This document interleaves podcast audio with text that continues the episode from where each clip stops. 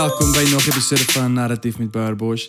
Vandag gesels ons kuns met die kunstenaar Johan Stegman. Nou, jy weet wanneer jy 'n nuwe band ontdek of 'n nuwe liedjie en jy wil net vir almal in die wêreld die liedjie speel of hulle vertel van 'n nuwe band. Nou, dit is hoe ek voel oor Johan Stegman en sy werk. Ehm um, hy uh, het tans 'n uitstalling by die Everard Reed Galery in Rosebank. Sy kunsuitstalling is getiteld ehm um, 'n goeie dag vir 'n slag, 'n Blood River Ngome Monument. En ehm um, 'n groot deel van die werke gaan oor die slag van Bloedrivier en obviously dis woordspeling, 'n goeie dag vir 'n slag. Ehm um, maar 'n groot deel van die werk gaan oor gaan oor gaan oor daai dag en ehm um, en waarhede en en jy sit met jou waarheid as Afrikaner maar daar's ook 'n uh, Zulu kant van die storie wat ons nooit geleer is in 'n mate nie. En Johan kry dit reg om like die geskiedenis te trou met die hedendaagse en ehm um, en jy kan dit sien in sy werk ook die references die karakters wat hy inteken hoe hy ehm um, uh hoe hy die voortrekker hoe hy like 'n voortrekker laar uitbeeld met klomp die ou tabakkies vandag want dit is dis ook hoe dit is. Ons trek maar laar. En ehm um, uh, en en uh, hy hy hy gee 'n bietjie ehm uitspraak en klomp uh stap wat vandag uh aan die gang is maar ook hy vra vra oor die geskiedenis.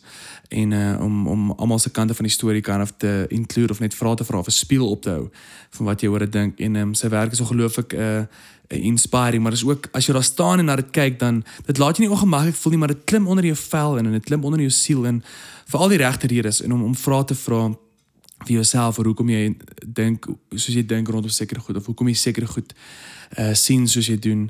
Ehm um, en uh, jy kan hierdie week nog die uh, sy show gaan uitcheck by die galery as jy jouself in Joburg bevind. Ehm um, dis by die Everhard Reed galery. Daar's ook 'n paneelgesprek hierdie Saterdag by die galery. Ehm um, waar Johan gaan praat oor sy werke. Simonay Noordman gaan ook daar wees. Uh ek dink sy is deel van een van die werke. Ehm um, maar gaan gaan maak 'n draai die week. Check dit uit as jy kan gaan uh gaan woon die paneelgesprek by en vra jou vra wat jy het. Check dit uit. Jy kan op die Everard Reed se uh, se webwerf, die galery se webwerf ook uh, meer inligting kry rondom die show. En dan uh, ek en Johan het hier daar gepraat hy het hy het 'n amazing stuk gedoen oor ehm um, oor die dood van uh, Prof. Johan Heinz wat in 1994 geassassinate is want hy was baie hy was 'n dominee in die kerk uh, en hy was baie um, hy het baie uitsprake gemaak teenoor apartheid. En ehm um, ja, toe ehm um, toe word hy vermoor en uh, Johan het saam met Johan Johan Stegman het saam met Johan Heinz se kleinseun Adam Heinz 'n uh, amazing stuk gedoen wat sy oupa se ehm um, se storie kan of vasvang en uh ehm um, ja, die werke is gesien en dit is uh ook deel van die galery se uitstalling. Ehm um, en dit herdenk actually Sondag 4 November Prof Johan Heinz se ehm um, se dood. So uh, ja, as die gesprek vir jou iets beteken en jy leer ietsie uit, stuur dit asseblief jou vriende en familie. So ja, hier is nou Johan Stegman.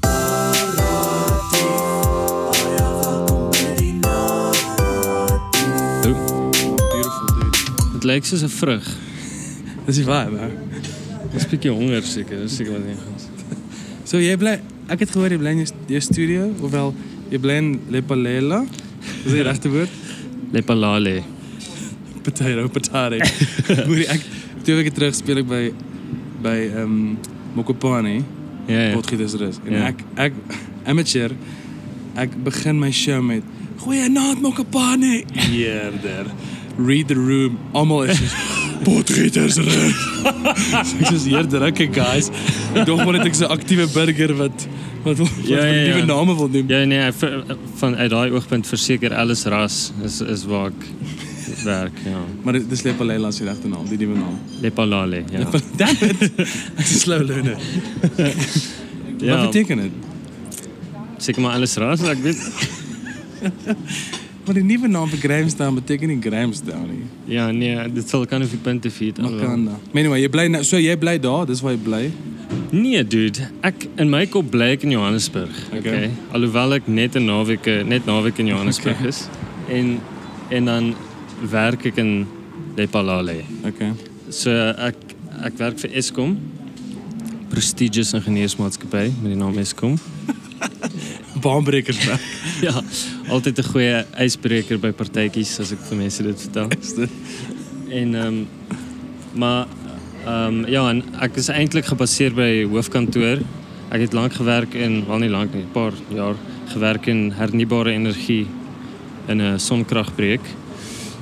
Maar um, uh, ek ek nou nie op lig sê hoekom ek dink daardie projek tot einde gekom het nie, maar die projek het tot einde gekom. Ek twijfel of die die, die board of trustees van CEO hierdie podcast luister. Ag, prys kom hierdie podcast Ja, luister. wel, kom ons bly maar veilig, maar maar ja, dit het tot einde gekom en ehm um, en toe ek gestuur na 'n kragsentrale toe. Ja. Na na na 'n steenkoolkragsentrale toe. Wat so teen alles in my morele ethos gaan. En ek Hoe is sê- dit? Nee, so, maar is dit met dupes? Is dit waar jy nou is? Toad, so Die Toad's Medupas. Medup, so Medupi, The Infamous. Het is wel een liedje Van het is wel een liedje met doopy Fresh ground. Zo'n hele nice song. doopy doopy doopie. Zo leed. Wanneer is die dus, dus Deep Fried Man. Met doopy doopy dat is great, hè. Ik zou voor die link sturen. Ja, ja, totally. Alsjeblieft. Ze, so, is ehm, ingenieur dan? Uh, eh, wat, ja, mechanisch ingenieur. Meeste van de krascentrale is mechanisch, by the way. Okay. Allemaal denken altijd, yes, elektrisch of elektronisch of zo Maar dat is actually mechanisch. Um, ja, zo... So, so hulle het my toe gestuur en hulle het my sin toe gesecond. Wat nice. beteken dis temporary, maar dis maar pretty permanent. Ja. beoefening. Dis soos hulle het jou ge Black Panther. Hy moes terug aan huis toe Exactly. om te gaan om te gaan, om die koning te gaan wees. Nou maak nou maak jou werk soveel sin vir my. Nou maak jou werk soveel meer sin. Ja, ja, dankie tog. Jy's bouer, jy's nog wel steeds profound. Ou. Ek het op dit hou. Ek doen my navorsing ja. So, ehm maar ja, voor dit was ik eh, happy gestationeerd in Johannesburg. Maar kom eindelijk aan mijn kop van Pretoria. Waar gaan eens beginnen bij? Waar kom je vandaan? Was je, was je op school in Pretoria? Ik was in Pretoria tot ik zo zes jaar uit was. En toen trek ons Pietersburg toe. En toen trek ons Polokwane toe. Get it? Klassiek. Ja, so, eh, toen trek je Leidenvoort, lekker kampen. en die woonbuurt. Ja, ze um, Jij daar was je PAS? Hij was op een PAS. Ah, Victor Matfield, hij was daar. Victor Matfield, ou. dit is dus ons dus uitvoerproduct. Hij in de Claire was ook In de Claire Goelofse, ik was samen op school, ja. Ik was samen in een band geweest, oh, actually. Wat? Ja, voor één performance. En toen... En toen ehm, dat is meer dan genoeg en toe het ons band opgebreek sonder dat ek daarvan weet. Hulle het my so half laat weet, maar hulle o, ons het opgebreek. Ah, okay. Toe gaan hulle aan. Ja, toe gaan aan. Toe, toe ek het letterlik 2, 3 dae terug nog gedink, toe figure ek uit, o, wag, actually wat daar gebeur het is hulle het my uitgeskop, iemand anders gekry en die band se naam verander. Maar Wat het jy gespeel? Gitaar. ek het gitaar gespeel, maar ek ek het ek het blykbaar nie 'n 'n ongelooflike goeie stage personality gehad. So ek kan nog eens verstaan toe my het. Ek Shame, dink dit man. maak dit maak sin in retrospek. En ek was nog eens 'n pluggie, soos Wow. ons het 'n amazing hilarious liedjie geskryf. Ek het hier soos dientjie geskryf en die klerk die lyrics geskryf wat gaan oor 'n skoolseentjie wat sy juffrou bære. En en ehm um, Pere in die sin van ophoek met daar. ja, ja. Hoe oud is die skoolsiek? Dit klink soos wat jy op Carte Blanche gaan laat beland. Totally. En nie op ou. MK nie. Ou dis en en ek was soos ja nee maar ik was serieus, dus dit is een te erg. Ik kan niet dit in Sydney, ik kan niet dat in Sydney. en soos, soos, ik ga niet mijn ziel verkopen. Nee, so, Ach, so, so, ik kan, ik kan verstaan. Dit is great. Maar die ziel verkoop, ik wil het zo maar neerschrijven. Die, thank you sir. Dan weet ik mijn pen verloor. Ik weet niet mijn pen alweer. Nee. Die ziel verloor gesprek is, is voor mij altijd die amazingste... Um, thank you sir. Is je amazingste gesprek binnen die ze altijd, want... Ja. do daar k- k- kuns is 'n besigheid en musiek is 'n besigheid en dieselfde in jou wêreld. En en hoekom is dit so verkeerd om geld te maak van hierdie goed af en om 'n inkomste van dit af te verdien en ek het hierdie quote gehoor dis heavy verkeerd maak jy geld uit kunstbouer wat die hel Ek, ek, ek print geld met hierdie podcast. hierdie gesprek, nee, ek dink glad nie. Nou, dat die party mense gaan dink, "Wow, hy maak regtig geld." Nee, maar dit is daai ding van it's not about selling out, it's about buying in. En daar's reëls in die wêreld rondom die kuns en dis hoekom seker die die dieselfde tipe musiek die grootste is want dit is 'n resep wat mense in koop Mm. en hulle hou van 'n stoute four on the floor en hulle hou van 'n ja van 'n hoek. so dan oh, ja. It's not about selling out, it's about buying in. Want jy kan inkoop sonder om integriteit te verloor. Ek dink dis wat dis wat die heuwels en Hunter hulle vir my so goed kon regkry is om uit 'n band soos Fok of uit te stap en dan uh heuwels te begin Hmm. en dan is en dan speel jy by Afrikaans as groot en uh, Ja, skouspel en daai goed. Maar maar sonder om te compromise uh, op die content van van wat jy Oh, kyk, dit is 'n veral vir kunstenaars. Ek kan nie reg praat vir musikante nie, soos ons nou establish het, maar maar maar maar veral vir kunstenaars, um, is dit nogal dit is 'n groot topik om oor te kom actually. Um, ek was bevoorreg genoeg om nie kuns te swat nie. Maar ek het nog gesien ouens wat kuns geswat het. Ehm um, dis nogals rof, soos dit hang dit hang af waar jy swat, maar hulle hulle leer vir jou alles behalwe actually die besigheid kant van Ja. Dis met kuns so dink ek. En ehm um, en baie ouens struggle met daai ding. So ek was op hierdie development ding gewees wat hulle noem, hulle het dit genoem Fresh Produce. Wat so 'n bietjie van 'n okkies naam is. Hulle het daarom nou verander na Talent Unlocked. Dis baie meer wat dit actually Dit is. is beter raak. Okay.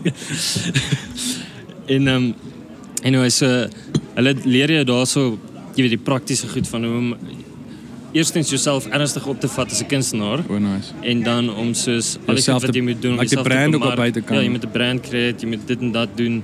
Uh jy moet weet dat tax bestaan en Ja. dit maybe doen sulke tipe goed Ja. wat ek self nog actually Nee, daar is daar is daar is 'n wille kant. Ek weet ons het met straatige kinders ons vir 7 jaar stryd gejam in die sin van ek kon my swattings betaal en ek kon 'n kar koop en dit was regtig ons het ook dit was 'n ander tyd daai met MK. Maar toe ons toe ons 'n break vat, toe is dit soos toe het ons niks om te wys nie. Meaning ons het nie niemand het gedink Ja, om kom ons koop 'n woonstelletjie of kom O, ons ja, yes. dis dis dis asof mense net letterlik net van maand tot maand geleef het. Maar ook in jou kop as jy 'n student is en jy het 'n band dan geen dan dink jy nie jy gaan hierdie langer as 5 jaar doen nie. Jy gaan dit Ja. pretty much so by 'n graad aanpak. So ja, so ek ek ek sê altyd om 'n kunstenaar te wees is om twee verskillende jobs te gelyk te doen en albei is ewe belangrik. Ja. En en hulle is regtig eintlik entwined. Dis soos jy om kuns te maak, maak jy hierdie ding wat soos hierdie expressive enigiets is, jy weet. Daar's geen reëls daarso nie. Maar dan 'n baie belangrike deel van kuns maak is om dit vir iemand te wys. Ja. Soos 'n ander manier om dit te sê is 50% van kuns maak is om die kunswerk te frame. Want jy besluit jy wys nou hierdie ding mm. en die frame is soos kyk na hierdie ding. Dit kan actually 'n blank canvas wees, maar as dit in 'n frame is, is dit kuns want jy het vir mense gesê kyk daarna. Ja. En daai hele ding van mense kyk na my werk en jy weet koop dit by my en sit dit op ergens waar mense dit gaan sien. Dit is alles aan die ander kant van die fence. Dis alles die ander speletjie, die hele ding van Ja. van om essentially geld te maak, maar maar ek dink legitness is als jij als je kan geld maakt ter wille van die kind en die kind maakt ter wille van die geld. Dus ja. of die, die golden. Maar ik bedoel, als je niet denkt aan, aan geld maakt, niet, dan is je eigenlijk niet bezig om een goede kunstenaar te zien, want je geeft dan niet genoeg om je kunst niet. Dus ja. Dus, ja. ja, ja. Het is een brave strijd, maar nou, ik steef samen aan. Ik denk mensen um, ehm, zal, zal strijden. Voor mij is het altijd, ons het nou, zo ons nou uh, gewerkt aan een nieuwe album en, en dit het drie, vier maanden gevat en geschreven en zo aan. So die die die topic gilded op die tafel was wat se wat se tipe song skryf mense vandag want straatkinders was baie harder back in the day ons geskree dit was daai genre was populêr uh, uh en fast forward 10 jaar later is dit nie meer populêr nie rockmusiek is nie eens meer populêr as jy kyk na die charts op op Apple Music en op radio en so aan is rockmusiek in die, in die minderheid so So jy moet nou begin hip-hop doen. So ja, dit is maar 'n trap album my. trap lig kinders. Nee, so so die die die, die gesprek was heeltyd ehm um, moet jy moet jy skryf vir die gehoor. Met ander woorde, jy weet mense like 'n sekere ding. Moet jy vir hulle iets skryf? Moet jy heeltyd net true bly aan jouself en dan dan doen jy weer daai heavy goeters en daai skreery alhoewel niemand van dit doen nie. Dit is dieselfde met met met jou wêreld met ehm um, om kuns te maak en dit in 'n galery te sit. Hoe baie teken jy met die met die doel met die met die met die kunsuitstalling in gedagte? Sure. So ehm um, Hier is ook hier is ook die eerste showcase, né? Hierdie is kind of my tweede show. Okay. Dit is my eerste proper solo in my kop, okay. maar dit is my tweede solo. My eerste solo was in Februarie gewees, net in hierdie galery, hierdie weird, ja, ja. weird ronde circa ding. Ehm um, maar dit was eintlik maar 'n kleiner show wat so net, net die te van die Werk, was niet für Show en hier is was oh, goed wat was die Covers. Wat ik, wat ik, jezelf kan. exactly. Homage to myself. ja, dus is die, die oude kennis wat je, wat je altijd speelt en toen zit je het nou maar op een CD. ja, ja, ja, exactly. so. Maak me hier ook weer. Ja, maar ek moes van die ding is dit was eintlik nie veronderstel om 'n solo te wees. Dit was veronderstel om 'n 'n two-man show te wees, maar toe trek een van die mans uit. Toe word dit 'n solo sê ek soos, "Maar dude, as dit 'n solo is, dan moet dit actually goed wees. Wat gaan nie aan?" Ehm maar ag, dit was alright, eintlik heel goed gegaan. Ehm wat was die vraag nou eintlik? So uh verf jy ook wel verf. Uh, skep jy met die kuns met die in gedagte, met die galery in gedagte. Kom ek kom ek antwoord hierdie op 'n interessante manier. So ehm um, Tarantino my. Geef my die einde eers. So ehm um, ek het uh, ek het in my tweede jaar van swart besluit okay, nee wag dis nou te lank terug. ek was besig om kunsklasse te neem. Ja. Terwyl jy 'n meganiese swat doen. Ja, en um my my kunstklas onderwyser wat nou my baie goeie vriendin is en groot mentor in my lewe, um Stella Olivier. Ze zei van mij, gezegd, maak die drawing. Zij wijst mij Paul... Im By the way, ik weet niet hoeveel kunstenaars ken je niet. Ik kan zeggen... Wel, Paul Emsley. Oké, okay, dat is die dude waar die, wat die prinses onlangs getekend heeft in Engeland. Anyway, hij doet zulke superrealistische werken. En ze wijst mij een portret van hem een um, in charcoal. En ze zei, doe dit. En ik, ik toch, je weet het, je mal. En toen... Toen doe ik het. En toen heb ik basically alles geleerd wat ik kan uit charcoal, uit om om charcoal fyn te teken in haar een portret. Dit het my soos meer as 'n jaar gevat om haar een drawing. Dit was toe ek nog nie vir die mark geteken het nie, okay. verstaan. Ja, ja. Ek het regtig net vir myself geteken. mark, Ja. Ja. Dit is amazing. 'n Jaar. Hoe, Ja, hoe, dit hoe groot, hoe groot was hy in terme van was al vier. Yes. en ehm Het jy nooit wel die werk is eventually groter want ek het die klein drawing op hierdie groot werk gemaak en al hierdie weird uit. merke oor die tyd en notes wat ek myself gemaak het mense gesê, "Oh, that's amazing. Los dit net so. Sit dit in die frame." Mm. So ek sê, "Okay, so die werk is nou groter, Ja. maar dis 'n klein drawing." Ja. ja. En ehm maar dit was nou Bob Dylan wat ek geteken het. Want Maar ek het daai foto gesien ja, dis great. hy het vir my soos 'n groot influence begin word in my in my lewe. Dis weird hoe ek self ek het probeer uitfigure wat kuns is, maar ek het meer eintlik opgelees oor musikante. Ja. En Bob Dylan, dit was 'n huge huge influence vir my. Ja. So ek het gefigure as ek 'n jaar en 'n half na iemand se gesig gaan kyk en dit net sal syne wees. Ja. En my plan was obviously ek gaan sy hierdie drawing bo my bed ophang, jy weet. Ja. En ehm um, iemand het vir my gevra of hulle dit by my kan koop en ek sê soos, ja, sorry, ek actually hierdie ding gaan by my bed hang whatever. En toe daai selfde aand toe lees ek 'n artikel wat hy sê soos hy kan nie hy kan nie musiek maak as hy nie weet vir wie hy dit maak nie. En toe sê ek soos maar dit dis impossible. Ek dink Bob Dylan doen net wat hy wil, jy weet, en Ja. mense moet byval. Ek bedoel hy was die ou wat daai toer gedoen het wat oral waar hy kom met mense om geboe. En hulle is soos nee, julle is verkeerd. Hierdie musiek is goed. Ons gaan aanhou dit speel. Geen om mobile ons boe nie, tipe van ding. Maar selfs hy het dit gesê en dit sou asof 'n lightbulb afgegaan het wat ek agtergekom het dat dit is fyn om is 100% nice en goed om kunst te maken net voor jezelf. Of glad niet voor je weet, iets wat moet feasible wees op buiten of wat ook al. Mm. Maar het is eindelijk dus die next level als jij als je begint kunst maken voor andere mensen. Ja. Waar, en je laat die kunstwerk toe om... Want ik is op dat stadium bezig om mensen in mijn kamer in toernooi. En dan was dat drawings die mij meer. En dan zei ze, hier zie je niet, tekent zo mooi uit. Weet, en het is eindelijk zo uh, lijm. Het is, het, is, het maar het is... Praat je van die werk? Is die werk veel lame? Of praat je van die complimenten? nee, praat je van die... Die, die hele activiteit van, eh, ik wil hé, mensen moet... Hoe iemand prijs jou kan. Of, ja, ja, wil al wees as die werkjes zien en, en wow. soos, eh, wauw, steggies, wauw. Whatever. En of course, feedback is nog steeds heel belangrijk. heel belangrijk, maar... Maar is net 'n lightbulb wat vanaf my afgaan van... Om je kinders in die wêreld te laat ingaan is is nog cooler, jy weet. Ja. Dis soos om jou kind Ja. te laat groot word en sy eie lewe te Ja, laat lei. daar's 'n mystery aan dit want jy weet nie wat dit vir daai mense beteken nie en jy weet iewers hang jou werk in iemand se gang of wat ook al en en um, En actually ongeag wat jy met die werk doen, daar is daar is die ding van wanneer mense na die werk kyk, kan hulle dit baie keer beter verstaan as wat jy dit verstaan, ja. omdat jy dit gemaak En het. dit behoort am- amper meer aan jou nie. Ja, mensen interpreteren het zelf wel in... in, is, ja. in... So, so die, dit is eigenlijk maar die logische volgende stap om kunst te willen maken voor, voor mensen. Ja. En dit is onmiddellijk, zoals ik zei, aan die kant van die speeltjie waar je denkt over, ook maar over die audience en hoe goed is gaan zien en zo bijvoorbeeld, die werk wat ik nu doe, gaan baie over... Um, Als die kijker die eerste oomlik daarna kijkt, dan moet het voor hem lijken soos 'n tipe van 'n klassieke historically authoritative tipe van historical illustration tipe vibe. Ja. As jy verstaan wat ek bedoel. Soos die tipe image wat jy in 'n geskiedenisboek sien. O, okay. Soos soos classic paintings, jy Ja, weet wat ja, ja, wat hierdie en verstaan. hierdie battle vertel of wat ook al.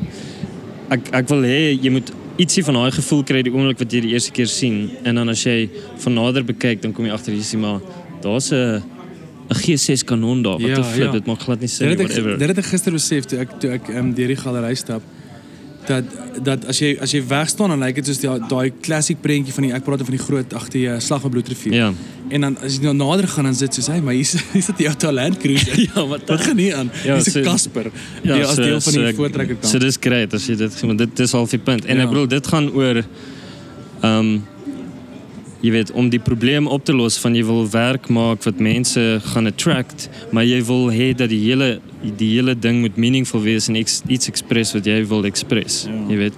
So so ek weet actually ook aan die agterkant van my kop dan weet ek okay maar die feit dat hierdie ding daai attraction het en daai klassieke tipe van ding het maak dit meer sellable. Ja. Dit is so en dan en dan dink ek ook aan soos die audience wat by hierdie galery gaan wees.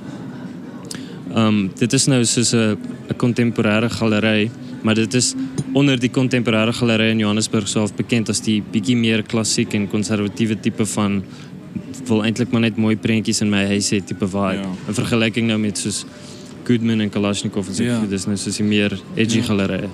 En so dan weet ek ook okay vir hierdie audience wel weet ek dink my werk gaan al werk vir hulle ook, Ja. ja. weet. Maar dit- maar maar maar alle alle kuns het 'n hoek nodig. So mis in in my wêreld met musiek is dit so jou jou song is 'n favorite song want hy het 'n sekere hoek. En 'n hoek is 'n line ehm 'n hoek Hmm. is cinema 'n 'n 'n melodie. Ehm Hmm. as jy dink aan Skyn Heilig, almal ken die chorus van Folk of Blizzard Cars se Skyn Heilig of nou met ander toe vind ek jou so ehm alle songs het hooks en dit is hoekom dit jou favorite song is want hy bly in jou kop en ek Ja, dink ja. dit is wat ek dink wat jy sê as jy weet je weet wat ze type hoek om in te, in te um, tekenen, als ik zo kan zeggen. Ik denk denk, dit is wat je so, op so, Ik bedoel, dit, dit komt onmiddellijk op, op, in, een, in een area waar je kan ook soos, van een eh, uh, authentiek creatieve oogpunt af problematische goeders beginnen doen. Dus je kan ook in een trap vallen waar jij jy jy's eintlik net besig om hoeks uit te pomp Ja. en ons niks Ja. agter dit nie tipe van ding. Ja. Ehm jy Po- praat ons van Potjie. Te gou. ons ons praat van kunstenaars wat ek weer eens nou nie wil noem nie want ek wil nie myself nie maar kan ek in jou sê wat skiet gebeur het nie, want ek ek weet nie hoe oud jy is nie, maar ek's nou 34 en ek ek was baie arrogant toe ek jonger was, net toe straatligers begin het, want jy dink in jou kop, jy's nou in hierdie rockband en jy's nou 'n klein bietjie populêr in hierdie in in hierdie derde wêreld land en Afrikaans is een van die myn tale en en en ek was so ek was so mean teenoor ander genres en ander kunstenaars in my hart mm. en vocal oor dit want ek was so saai hierdie sokkie musiek is nonsens en Ja. en wat wie sing oor hierdie crap wat nie sin maak nie en die die ding is as jy as jy wil hê dan moet 'n stem dan moet 'n plek wees vir jou stem moet jy ander ook gun want dit help nie ek Yes, probeer absoluut. ek dit help nie ek probeer veg vir my stem en ek trap op ander ouens se stemme nie. En ek en dis wat ek besef het met music is daar is 'n plek vir alles en ek spot net maar deur potjie op te bring maar daar is mense wat van dit hou en dit is fine. Dis dieselfde Ja, as mense wat hou van van heavy Afrikaans musiek en ons mense wat hou van van sokkie musiek en daar is regtig wanneer wanneer jy braai saam met jou pelle bevrydig want wil jy nie gekonfronteer word met jou emosionele tekortkoming Ja, as- wil net jy wil net seile span en dit Exactly, is okay en, en 'n jy moe- kort net 'n kaptein Dis al wat jy wil hê. Dis 'n moerse unlearning ding waartoe ek moes gaan is om te gaan doen. Moenie so 'n douchebag artist wees nie. Gee vir almal 'n uh, 'n kans en 'n spasie. Nee, maar dis waar want soos ehm um, wat nogals aansluit by dit is is en hulle het dit nogals genoem ook in hierdie amazing kursus wat ek heeltyd pand. Ehm um, Unlock your talent. Talent unlocked dis dis 'n dis 'n great ding is soos enige enige struggling kunstenaar opkomende kunstenaar recommend ek dit om vir aansoek te doen. Anyway, so hulle het ook hierdie ding genoem van dis nogals 'n 'n epidemic in die in die kunswêreld. Um en ek neem aan by musikante maybe iets soortgelyk van hierdie verskriklike jealousy gevoel. Wow. Soos wanneer ook al iemand wat jy ken wat so half op jou level is, 'n uitstalling het, is jou eerste impuls is dit soos, "Oh, wow, great vir daai ou" of is dit soos, "Yes, what the flip ou, kom ons ek nie in daai show nie of Ja. ek's nog nie by daai wat die- en dan is dit en dan gaan dit so vinnig oor soos, "Ja, maar sy werk is so bulldust." Ja, Ja. Dis so, Ja. hy verdien dit nie wat te hel. Ja.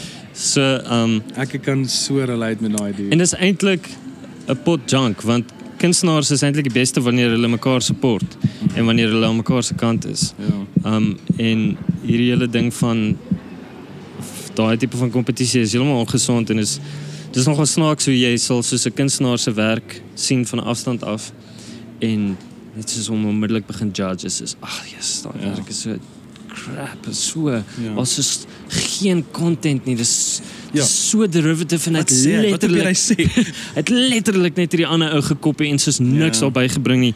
En dan ontmoet jy die ou, dan is hy so nice. Hy sê so, I love jou werk. Ja, ja. Dan is hy so nice ou.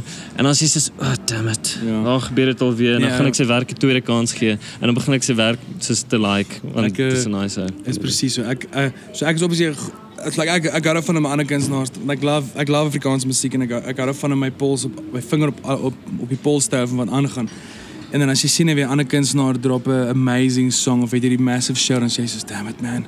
ja. Hierdie ou verdien dit hier is so. pff, Ja, Wat het hy gedoen om hierdie te doen? En dis eintlik so absurd, maar die oomblik as jy net agter dit inklim en jy besef net mense wil altyd mense dink altyd jy wil 'n groter die die ironie is mense dink jy moet 'n groter slice van die pie vir jouself kry, maar die, jy moet eintlik werk om 'n groter pie te maak in Exactly. in in die in die groter prentjie want dan kan almal meer kry. En vir my deesdae draai ek daai klein bietjie jaloesie omsit in En eh, wat kan ik doen om, om, om bij uit te komen? So, dus amper gezonde, okay, gezonde competitie, als ik zo kan zeggen. Maar ik denk is is, niet, het is geen competitie niemand, want niemand klinkt jezelf erin. Niemand, niemand doet hetzelfde wat, wat, jij, wat jij ook doet in jouw wereld. So, daar, is het, daar is een plek voor allemaal, is een systeem voor allemaal. Zo, dat is eigenlijk pointless. Maar ik denk het is een menselijke ding. Ik denk dit, dit komt ja, wel is maar... So, ik wil gehoor oor jou, so, so jou uitstalling nou is getiteld Goeiedag voor de slag. Ja. En dit is uh sins wel woordspeling, sinspeling op Slag van Bloedrivier. Ja. So daar ek het nou 'n foto geneem van dit maar dit so gee gou 'n kort daar's 'n opsomming van van waar die die werke gaan die uitstalling gaan. So ehm um, vertel gou 'n bietjie daai my. Ehm die, ja, die motief kan of like agter dit. Okay, so soos ek gesê het, ehm wag, kom ek kom ek begin oor. Ek het hierdie hele tipe van werk wat ek nou doen, jy weet, ehm wat die werk wat aanleiding het tot hierdie show was het alles begin met half 'n probleem wat ek binne in my gehad het. Ja. Van ek het hierdie klassieke Europese images, hierdie beautiful paintings wat jy sien in Prado in Spanje en sulke goeters het my so so gemesmerise, jy weet ek as ek na daai paintings kyk en dit vertel een van 'n geskiedkundige storie, dan wil ek hê alles in daai painting moet waar wees want dit is vir my so beautiful. En ek het hierdie idee gehad dat ek wil graag Suid-Afrikaanse stories vertel in daai selfde tipe van language. Ja, Ja. nice. En um, maar ek bedoel ek het die idee soos net gefloat aan 'n vriendin en obviously is dit onmiddellik baie apparent dat dit is die mees problematiese idee ooit. Hoekom? want Oor want die- die, oor die- oor die- want die ding is hierdie sensitief is.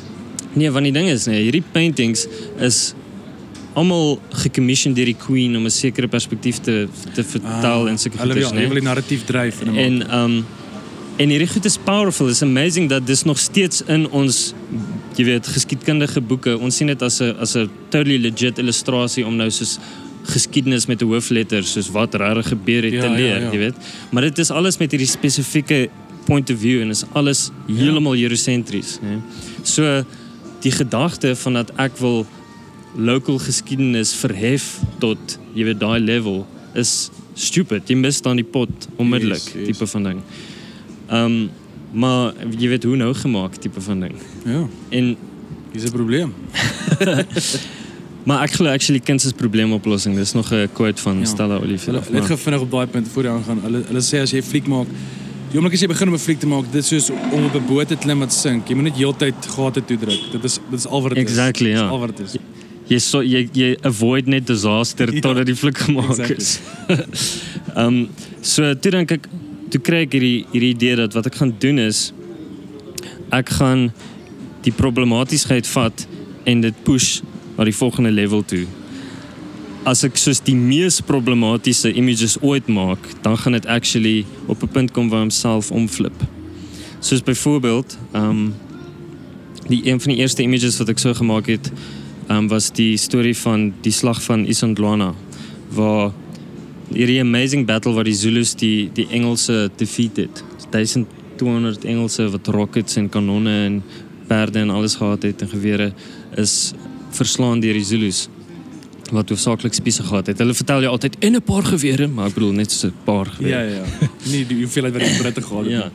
En ehm um, Dis julle se ook Black Twitter gehad. Hoe glo jy is eerlik? En um, Nog hierdie episode gaan site. baie vinnig nee, ek joke. Ja, Anyway, so en toe toe wat ek doen is ek maak 'n image daaroor gebaseer op die paintings. Weer eens daar is actually hierdie classic paintings oor hierdie event. Dan baseer ek dit daarop en wat ek doen is ek sê ek druk daai Engelse stem wat dit nou sou wil wegverduidelik tot op die punt wat belaglik word. So ek het dit actually toevallig want ek moet dit vir 'n vriendin, een van die prins gee. Kan ek check? Ja, so basically wat daai image sê is die enigste rede hoekom die Zulus dit reg gekry het om Engelse te defeat by Isandlwana is omdat Darth Vader het hulle gehelp met 'n lightsaber. Checkie so is great. En en en um, ek was daar met 'n in 'n buffel, jy weet, met gewere en stuff en obviously wou ek ook die Engelse O, is jy in die in Ja, is jy ja. in daai kar? Is the buffel? Noem is the buffel. Is die Ja, dis daai daai mine resistant. O ja, um, okay. vehicle, ja. Hoe sê dis jy daai? Okay. Ja, so so daar wou ek nou net half acknowledge dat ek is eintlik 'n derde stem. Weet, Ek is nie Engels of of Zulu nie wat ook al. Ah, So so dit was die tipe van werk sure. wat ek wou voortsit in hierdie show om nou terug te kom na jou actual vraag Ja. toe. En ehm um, okay, gee 'n oomblik om te kyk daarso. Hier is amazing, dude. Is hierdie die original of is dit 'n replika? Okay, ons gaan in in, in printmaking Okay, gaan. dit wil- vir ons ek kry. wil ek wil iets vra oor dan. Okay, maar so sorry, is is die Star Wars ding gaan dit oor die Force tema want hoekom Ja, dit dan want ek het dit weer repeat ander drawing, Yes, ja. ja, Dit ja. ag, dis eintlik maar 'n reference na hierdie idee. Maar dis maar net daai ja, kyk, dit is ook 'n ding van dat um, ons ons verstaan nie regtig asof dit mense al die diepte wat daar is in swart swart kulture nie. ja, Dis net iets om mee te waai, maar maar dit was eintlik meer so 'n ja. tipe van 'n humoristiese ontknopingspunt. Mm, En so hierdie is die basic tipe van approach wat ek wil volg. ja. Maar die idee was nog altyd daar om bloedrivier te doen, want dit is die die mother, jy weet, Ja. dit is die groot Ja, dis geloof met gelofte dag, dis daar's 'n Ja, gelofte dit is- geskryf. Hy's nou getoon sê weer. Dis 'n dag, die 16de, daar's 'n hele voortrekker monument wat klomp stories oor dit vertel. Ja, dis dis dis ons Independence Day. Dis Will Ja. Smith wat Ja, en dit is vir my so onlooklik dat ek jy weet dat daai painting al in so baie huise hang, jy weet. So dit was Ja. obviously painting wat ek baie graag wou doen. mm, En maar ek moet sê ek was baie huiwerig oor die hele ding en nogals nogals heavy geprocrastinate om net te begin teken omdat jy voel jy altyd nee maar wat gaan ek nou eintlik sê en hoe gaan ek dit doen? Want toe kom ek agter hierdie image wat ek vir jou hier wys het, Ja. het maklik goed gewerk omdat ek is 'n derde stem Ja, in die storie. Ja, jy kies ook nie kant nie en jy jy uh, jy sê nie die een is beter as die ander nie, dis net Plus wat dit nog makliker maak is die storie is 'n victory vir die Zulus. So dit dit counterbalance bietjie die die power dynamic daarso. Ja. Terwyl Slag van Bloedrivier is 3000 plus Zulus dood en nie enkele boer is dood nie. mm, so.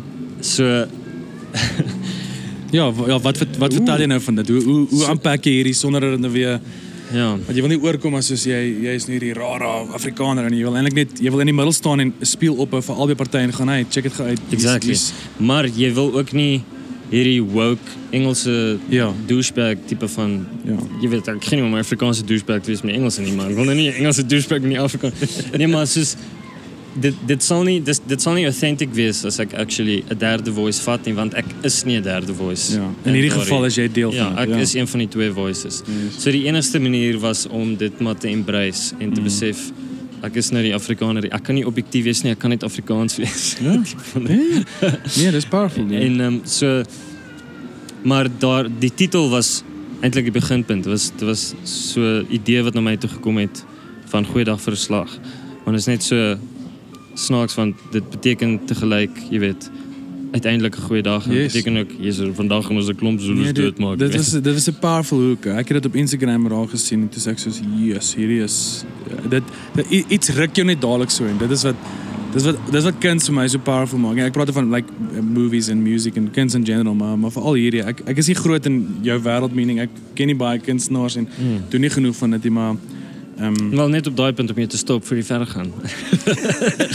ek wil net ek wil net sê dat dit is vir my so die dis vir my so 'n probleem in die kunswêreld. Dis amper asof dit joke is, jy weet, hoe hoe die hele punt van kuns is om kontemporêr te wees, Hmm. om relevant te wees, jy weet. Maar so min mense, dit be- bereik so min mense, jy weet.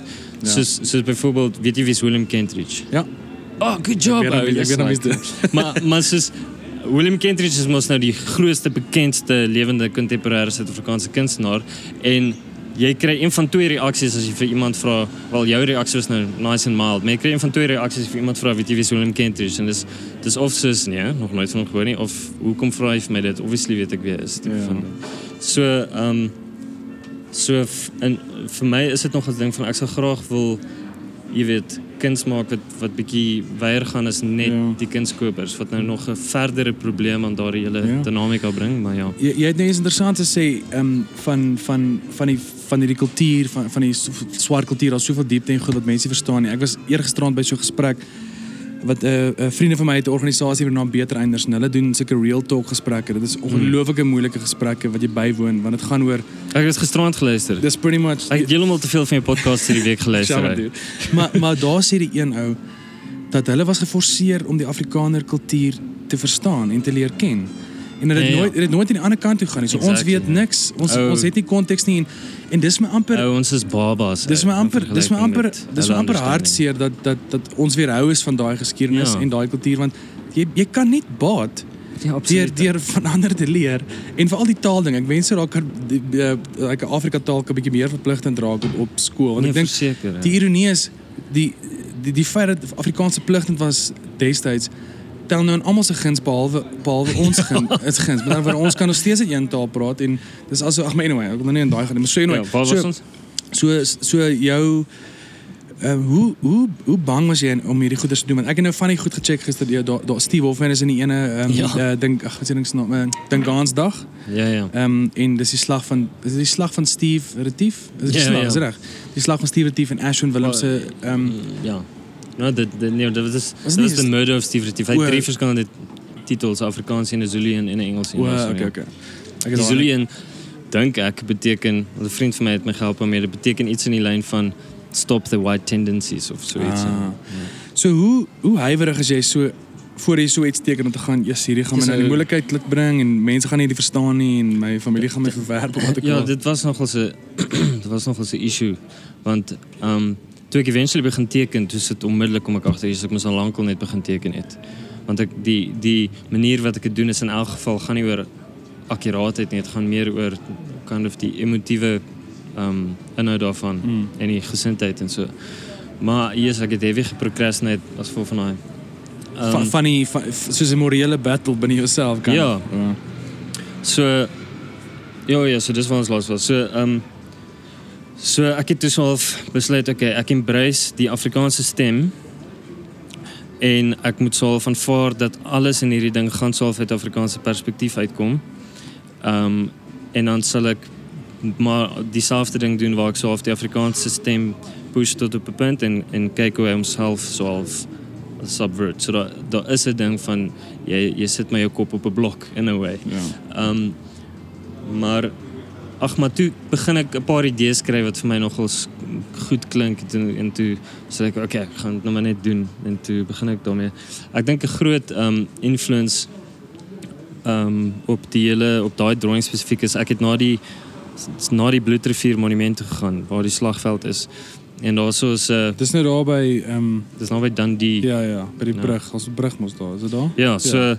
daar's 'n um, is interessant. Dis 'n 'n monument waar die laar nou gestaan het wat gemaak is uit hierdie life-size brons um, lager van uh van wat Ossewans Ja. en uh, en en dan aan die ander kant van die rivier van Bloedrivier, aan die ander kant is daar 'n monument wat die ANC gevind het wat hierdie um, Zulu monument is, die Nkomi monument. Ja.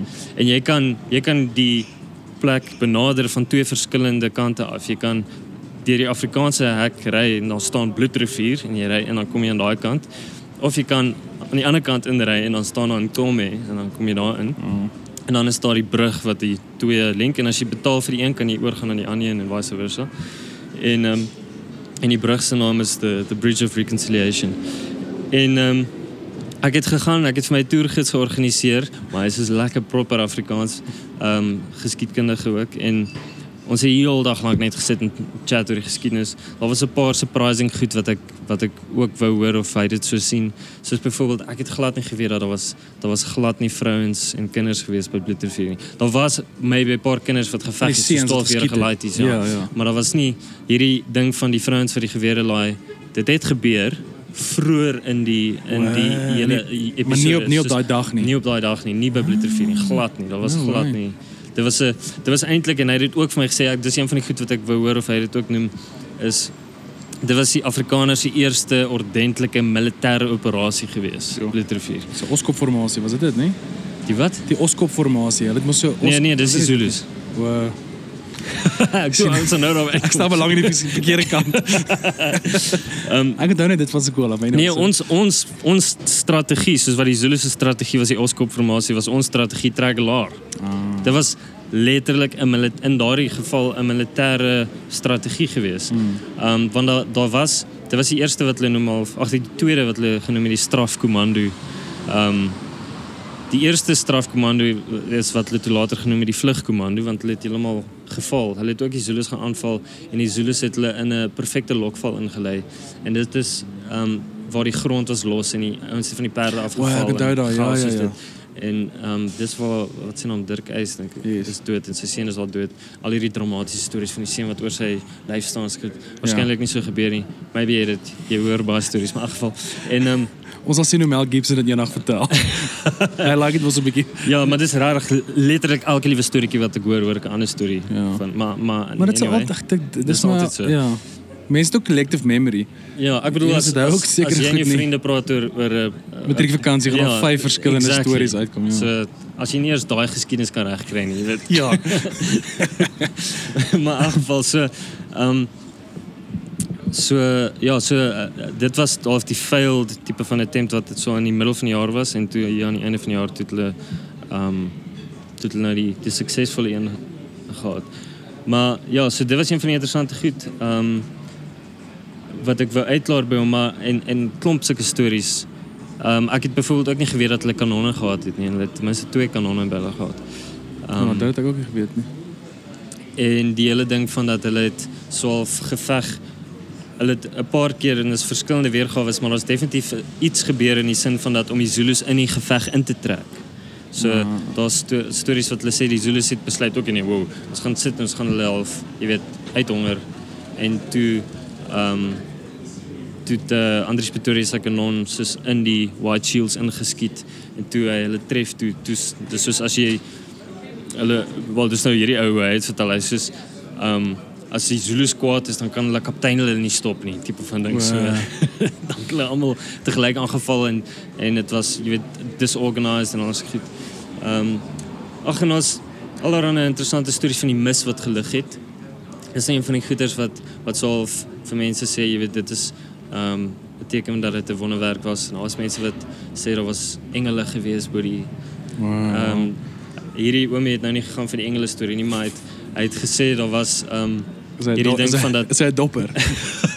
Maybe. ek ek neem aan. Nee, nee, ek ek weet nie. ek Maar ehm um, daar is 'n ding van die die so jy het gesê van die Oskop formasie so hulle het 'n 'n kop en twee horings.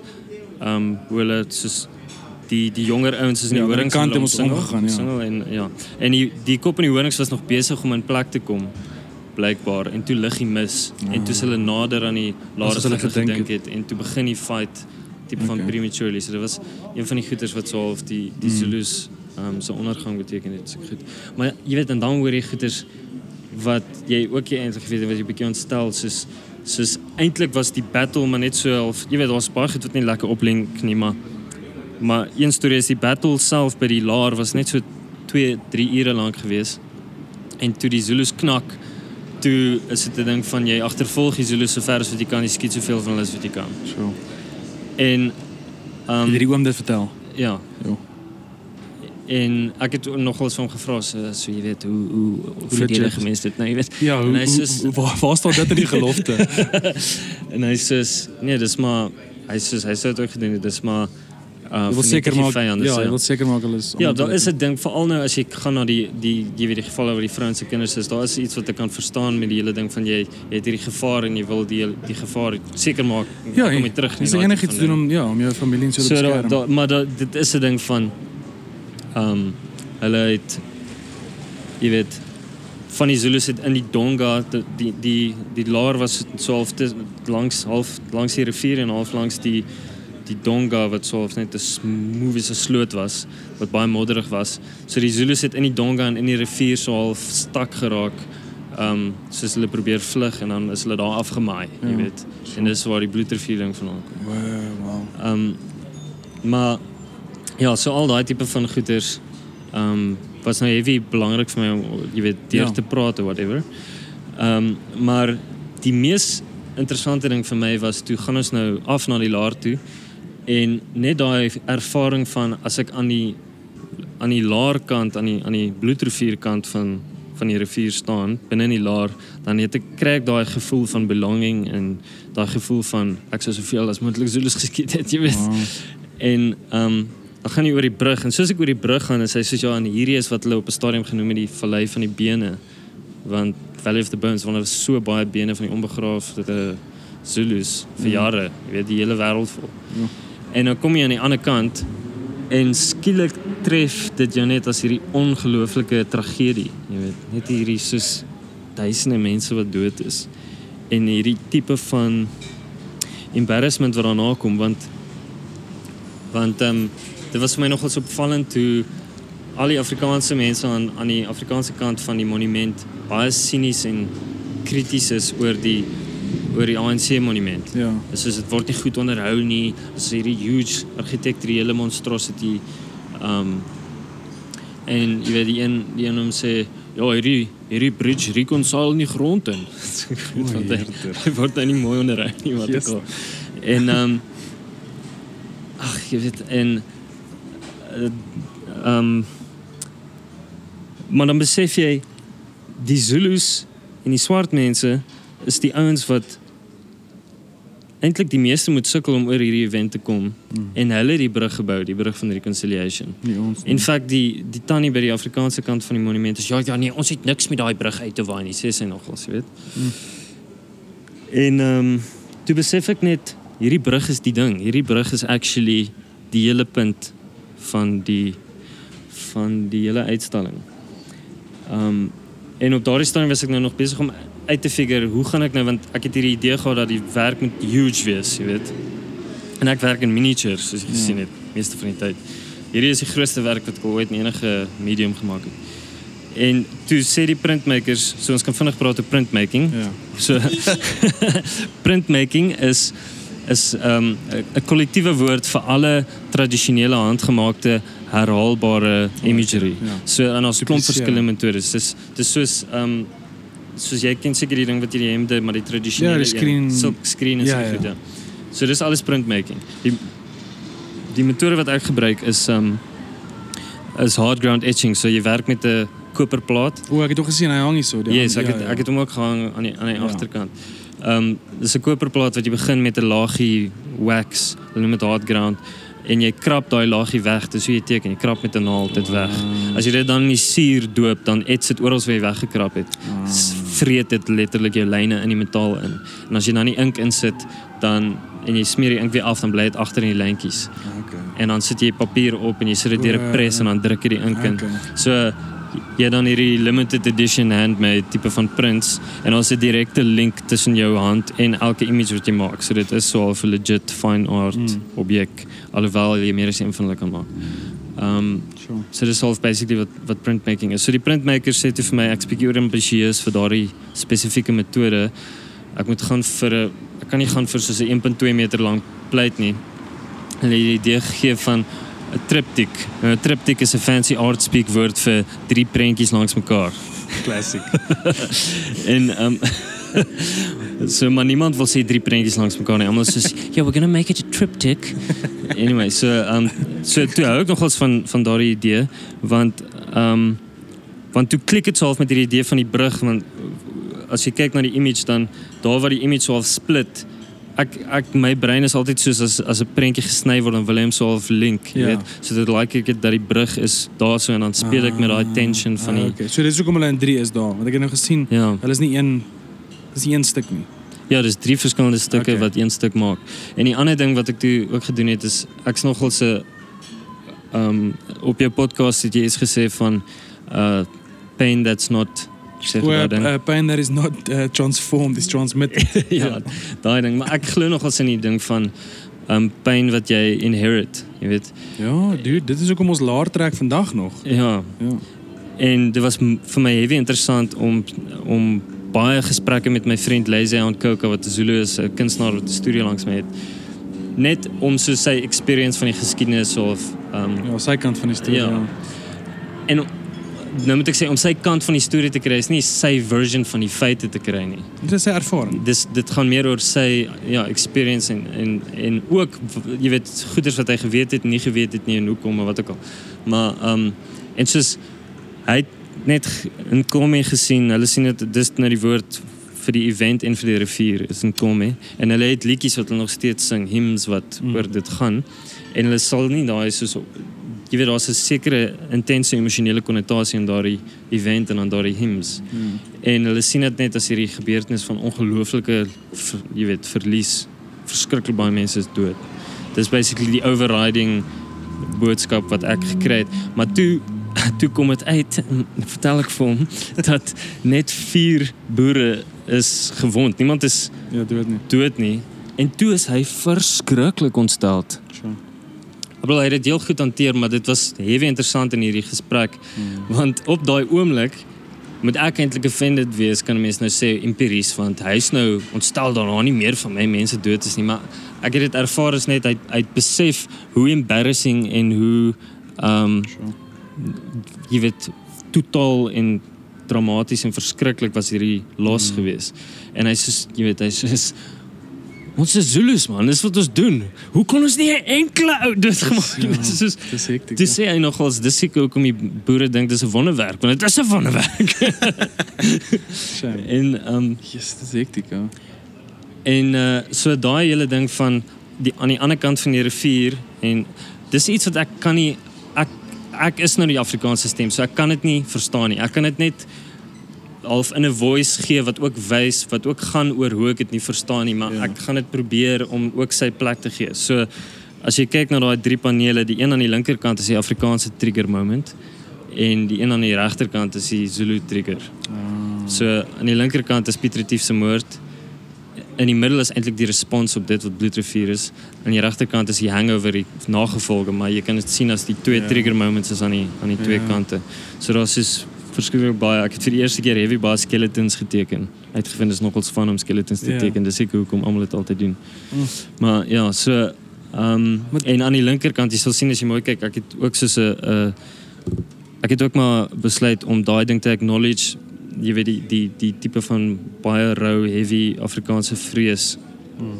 en en pyn in hierdie verband. So ek het ook 'n plaasmoord victim daarin geteken as jy mooi kyk. Ek sal vir jou wys. Ek het hom gemis. Ehm um, ja, dis, maar en jy weet ek het deur daai images gegaan en al die hart Ja, okay. palpitasies ervaar van Ja, om ja. daarna te kyk. Sure. So ehm um,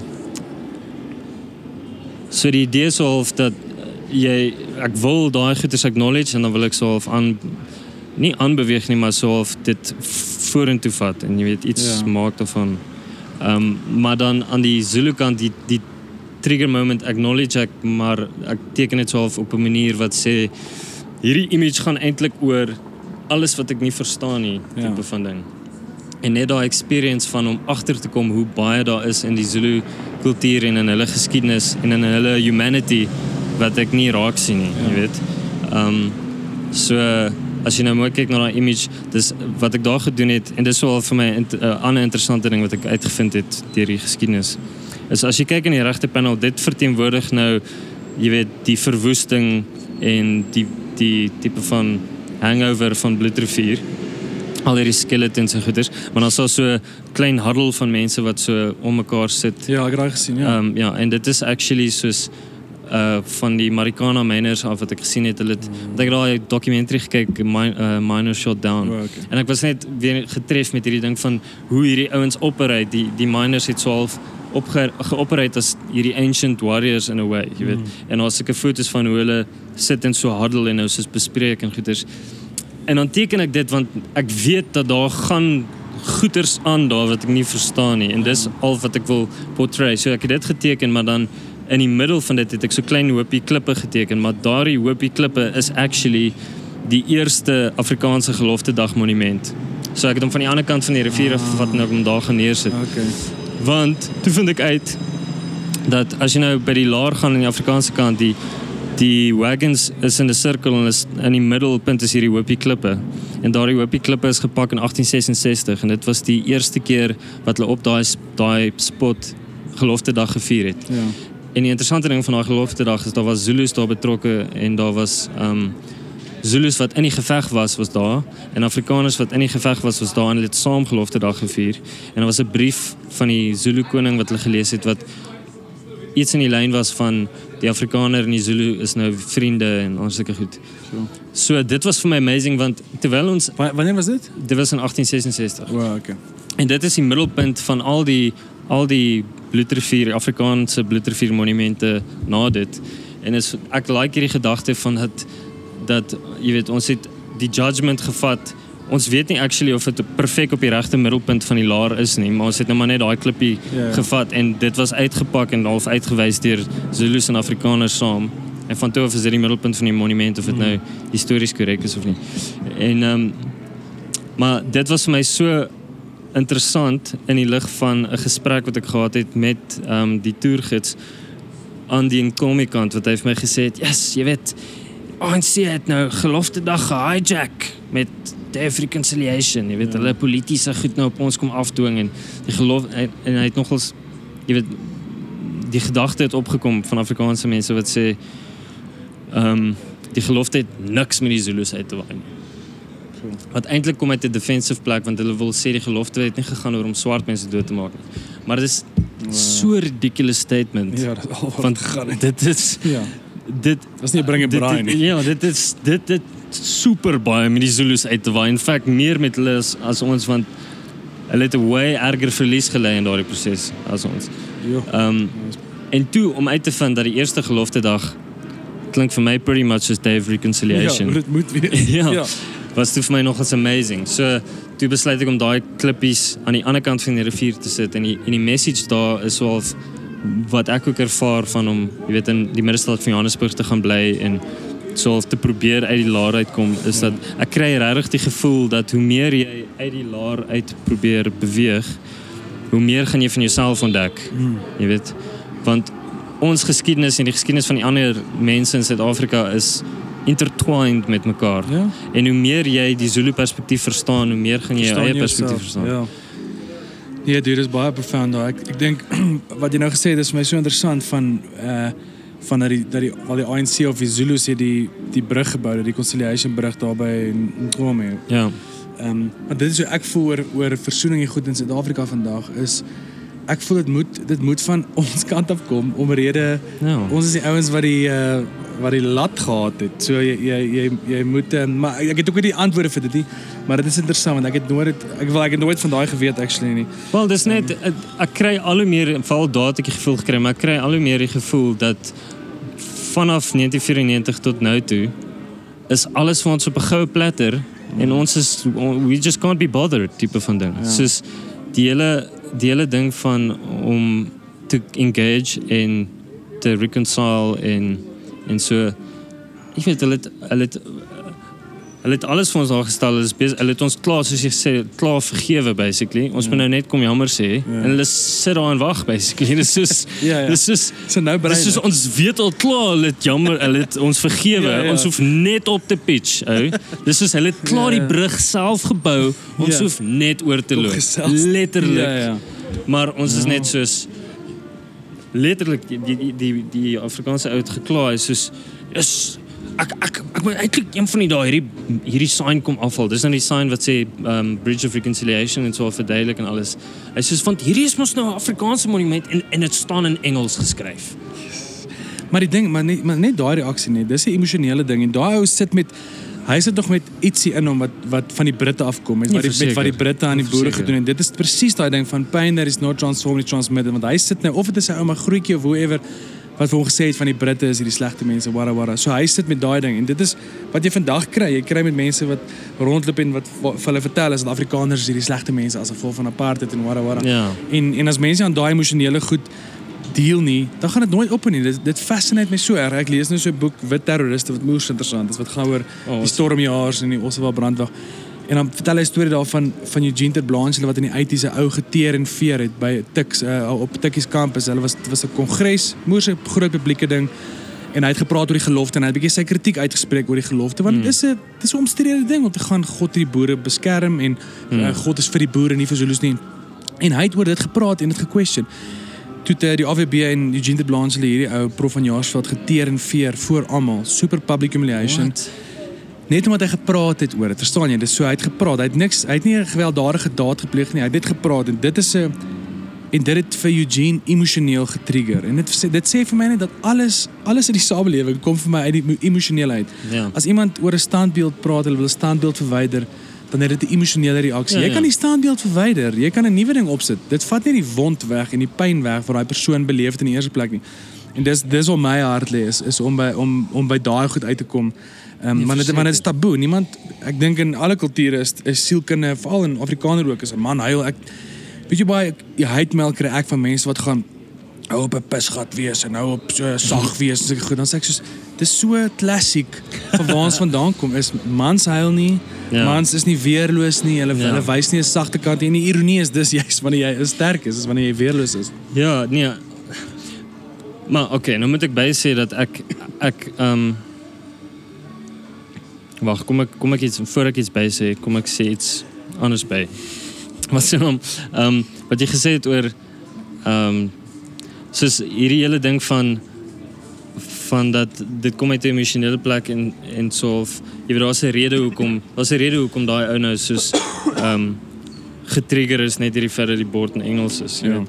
Ehm um, en hy nou daarin vaslatch.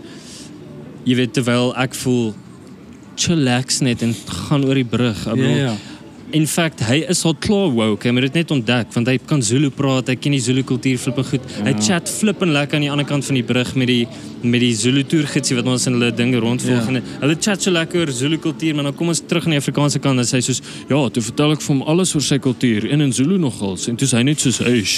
En ek sê dude, dis letterlik nie eens wat gebeur het. Maar ehm um, maar wat sê hom so de, de, de, daar is 'n ding vir my van Afrikaners hoef nie hij hoef niet te verander Nee, hij ja. hoeft niet zus. Exactly. Hij hoeft zus. Je niks op te geven. Hij hoeft niet soos 'n Joburg woke boykie te word Nie. Ja. Glad niet. Hij, ja.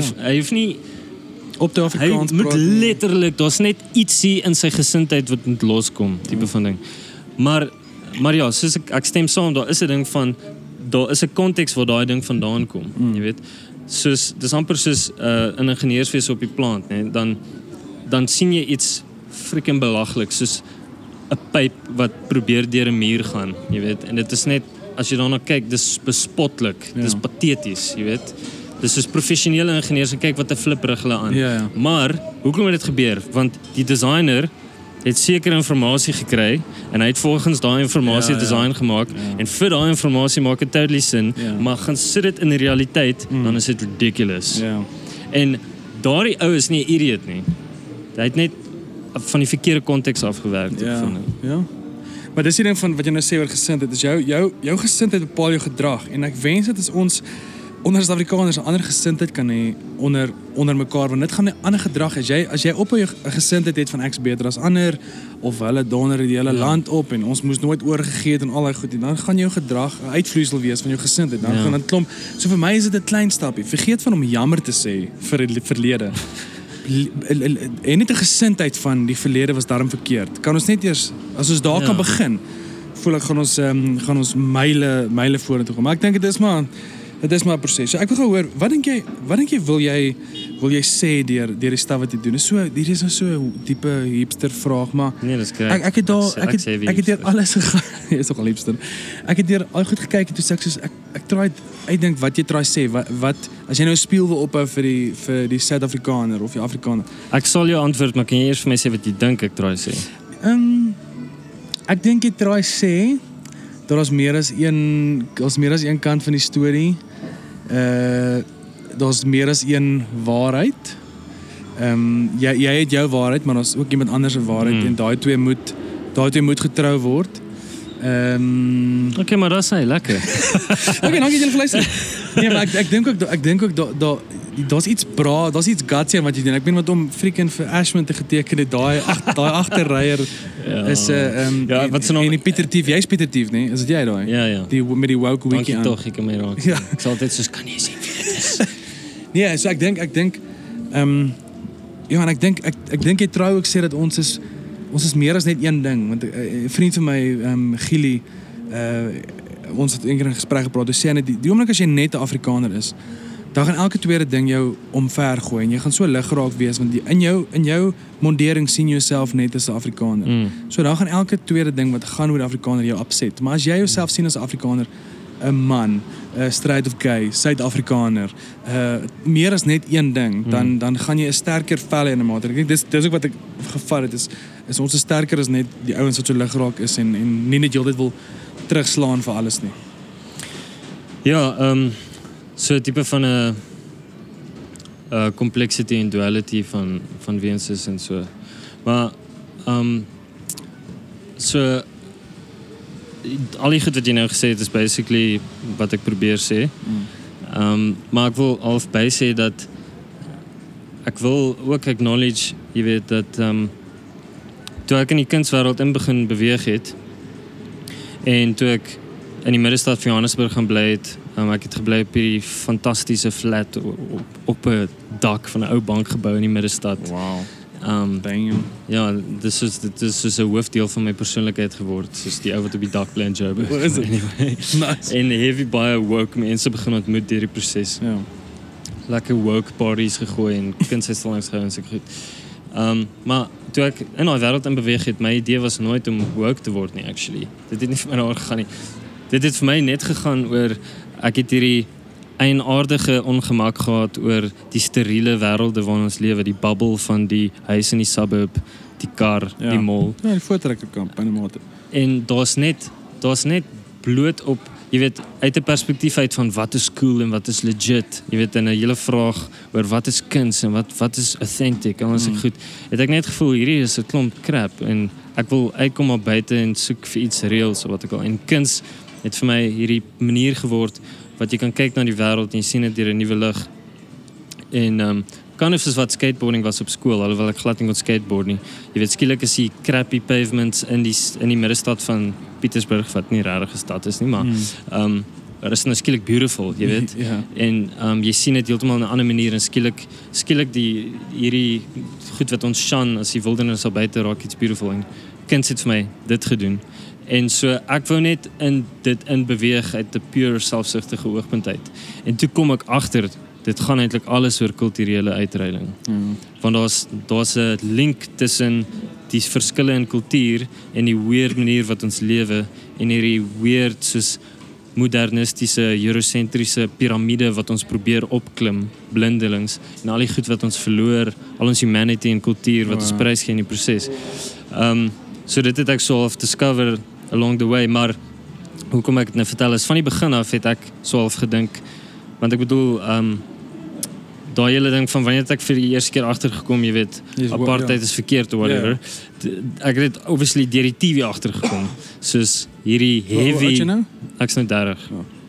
Ek bedoel al wat ek reg kan onthou van apartheid. Nou as ek terugdink, onthou ek al hoe meer goeie soos uh polisie, die polisie wat na die skool toe kom en uitstappies na na uh, konsentrasiekampe en Ja, ja. jy weet seker ja. ja. goed. Maar maar die die een memory wat ek het is is 'n polisiemanne wat um, swart mense slaan met batons, jy weet, Ja. ja. slaan op die TV.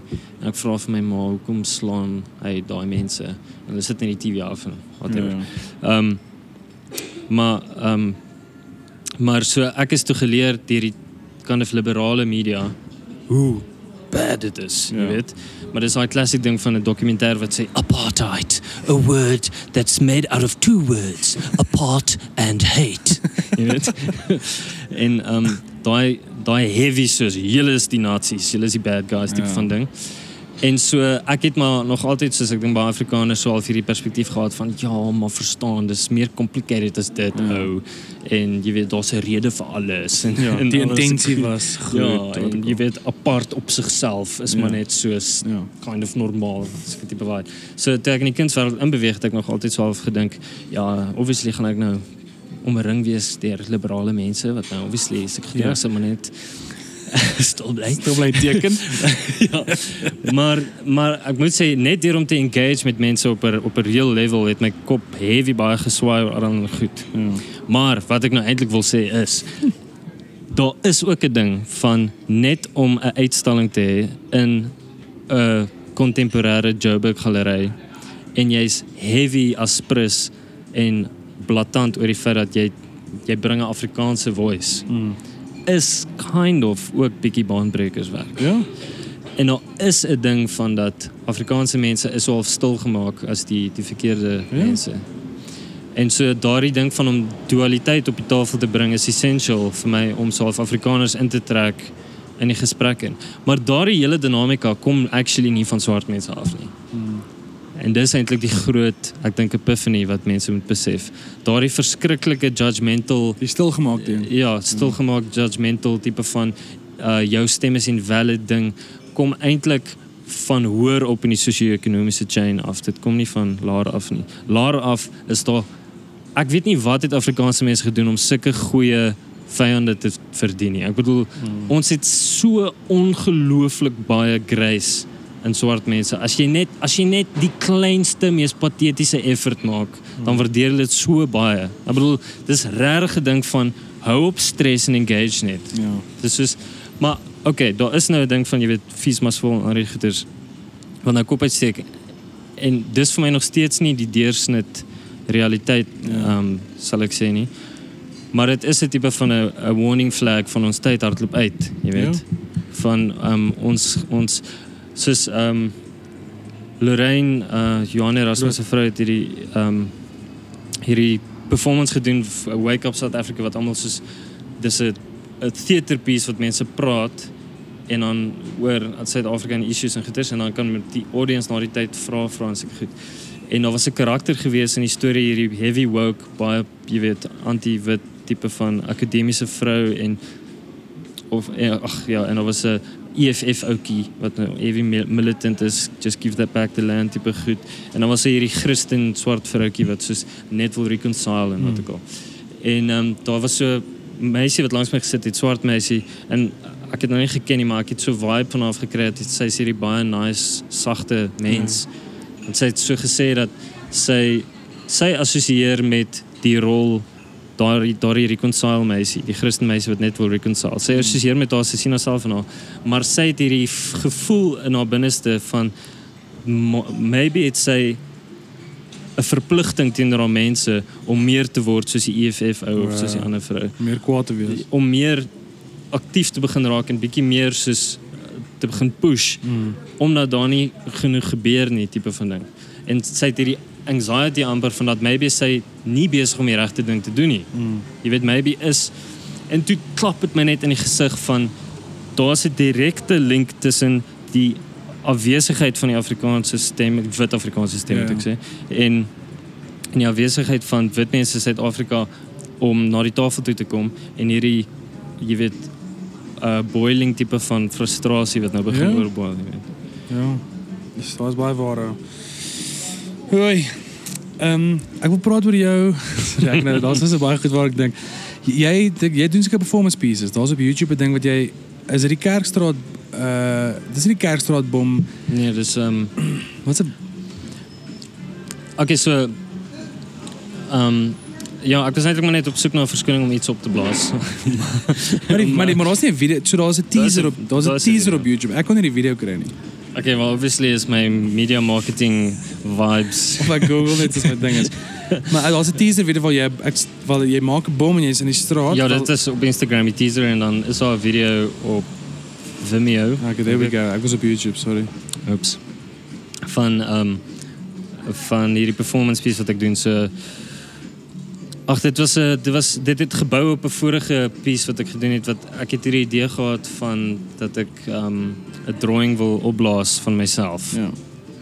En dit gaan dit is nie eintlik 'n politieke stelling gewees dit was meer oor um ek wat te veel idees het in my kop en Ja. en jy weet voel of se kop wil ontplof. Ja, wel dis kind of soos wat ek gesê het vroeër van van om te dink oor die werk en perfek dit in my kop uit te verduidelik vir myself is 'n barrier tot creativity, jy Ja. weet. En depressie werk op 'n soortgelyke ding wat jy in 'n loop in jou kop ingaan, jy Mm. weet. En dit dis 'n vers, verskriklike frustrerende ding. En so hierdie werk is nou half net 'n uitdrukking daarvan. Ehm um, so ek wou net 'n drawing maak en wou dit opblaas, maar toe kry ek 'n idee wat van ek blaas dit in die galery op, imagine, jy weet. Ja. En toe dink ek wat wat van ek verkoop dit en dan blaas ek dit op. Nice. En, maar jy ehm, was voor Banksy, wat Banksy het was voor. Banksy. Was Kan jy voor net Banksy. kan jy net asseblief Op rekord. Ja ja. Banksy kan sak het. In feite ek het dit twee keer gedoen vir Banksy het. Ehm so Ja, so ek het dit cheap gemaak as 'n trick en toe koop hy dit actually en terwyl hy nog in die plek is toe Nice. toe blaas ek dit op en toe sit nou so hilarious en awesome. en um, anyway, so toe toe wil ek nou hierdie idee verder vat en toe besef ek maar dit is eintlik cool wees want daar is iets van om jouself om myself te represent as hierdie pyromaan tipe van ding. Um wat eintlik baie daar's ietsie jy weet soos 'n inherited Afrikaanse ding daarvan van jy wil goeie skiet, jy wil goed opblaas, Ja. jy weet. Mens sal altyd beklei. Almal se hashtags is slaan terug. Ja. En al die goed, ja. So um so ek wou 'n bietjie daarin indulge, soort gelyk in hierdie idee van jy indulge half in die verkeerde stem en jy druk hom totdat iets anders word tipe van ding. So vir daardie piece wat jy van praat, het ek um uh jy weet maar net bietjie navorsing gedoen oor Afrikaanse terroriste, jy weet. Want ons is altyd soos um Johansie was terroriste en het bomme geplant, maar ek bedoel ons het ook bomme geplant. Ja. Dis so flippin Ja, die stormjaars. Dis daai ek sal 'n boek vir jou leen nou. Daai hele boek gaan net oor dit. Dis insane. awesome. Baie interessant. En um, anyway, so toe teken ek 'n prentjie vir myself en die idee was weer eens um, om so af te speel met daai dualiteit. So ek het eintlik 'n op dieselfde straathoek waar hulle in um in uh, Johannesburg se middestad die hele straathoek weggeblaas met 'n bom. Sure. Um En ik denk dat was 1994 leer je electies, eh, elections probeer type van eh, oh, je weet, ontwrig. Zo so, toen ik op diezelfde plek, op diezelfde dag, ehm, een bom geplant, ah. basically. Dus het was een drawing met een bom binnenin. En toen ik hier die knopje, wat je gaan, iemand wat voorbij komt, kan die knopje drukken uit nieuwsgierigheid en dan gaan die dingen ontplof. Maar die knopje is dus al gefail. Het was eigenlijk een failure. Die, die knopje niet gewerkt, niet. En wat moet gebeuren als je knopje eh, drukt? Die knopje drukken, gaan een beepertje of ik dat Arduino en om gewoon alles, dan gaan het beep af en dan moet die kunstwerk naar explode. So, so die, die, Hoe gevaarlijk is dat? Wel, ik heb een glas per specs, per wow, voor het okay. is een klein, dus een crackertje. simpel. wow, oké, oké. die video is by deceiving. maar, um, ja, dit lijkt, me want het is zo zwart en wit dramatisch en stuff. Maar, um, um, dit was de tweede keer dat ik actually zo met Adam gewerkt heb. Dat heeft mij een beetje staf edit in zo, die video. Maar zo, die idee daar is weer eens om twee keer tegelijk te doen. Ik is een terrorist, want is iemand die knopje druk en blaas ik, ja. je weet, hij het niet veel gaat gebeuren. Ik blaas hulle maar ik blaas mezelf op in die hmm. proces. So, dus het ah. type van een, ehm, je weet, ik is die terrorist, maar ik is ook die, die terrorist type van um, zijn kop op je blok zit, type van. Hmm. Maar toen zit ze een beetje van een failure, want um, toen moet ik het zelf ignite wat ik al. Maar ik heb nog steeds die video en alles doorgevoerd en geweest Want die feedback wat ik te krijg van de dude op straat, en ik denk hij is een car guard. Wat hij heeft mij verteld wat hij in die werk zien, het mijn mind geblauwd. Dus hij, ik heb weer al ding gekregen van hij weet beter wat hij aangaan is wat ik ja. weet wat hij aangaan. Dat is. Um, Maar dis die grinding, dis die grinding van kuns en dis wat ek ook gesê het. Die oomblik as jy iets skep, behoort nie meer aan jou nie en en, Mm. en dan verloor hy, ek bedoel hy, hy verloor nie sy sy boodskap nie, maar hy kry duisende boodskappe by ja. en interpretasies by. En ek ek was by so so Will Ferrell en Adam McKay het hierdie website funnyordie.com. Hulle doen Ja. hierdie uh, dis is college humor. Dis 'n Mm. online sketse. En hulle het actually 'n konferensie kom hou in Joburg, maar Will Ferrell Oh. was nie hier nie, maar sy span was hier so. Toe praat die ou daaroor oor, oor comedy sketse en en enige online content. Toe sê hy hulle hulle nommer 1 reël by funnyordie.com is done is better than perfect. want want jy het nooit beheer, jy het nooit beheer oor waar die ding Ja. gaan gaan nie. So kry die ding net klaar en laat dit op en van daar af is dit anyway nie meer in jou hande nie. Dan sal Ja. dit dan sal jy um, ek weet van ons van ons grootste songs wat wat uh, met straatkinders nou het mense besluit is gro is groot. Ons het nooit gedink hierdie gaan nou single wees of ons het er nooit 'n video van gemaak nie.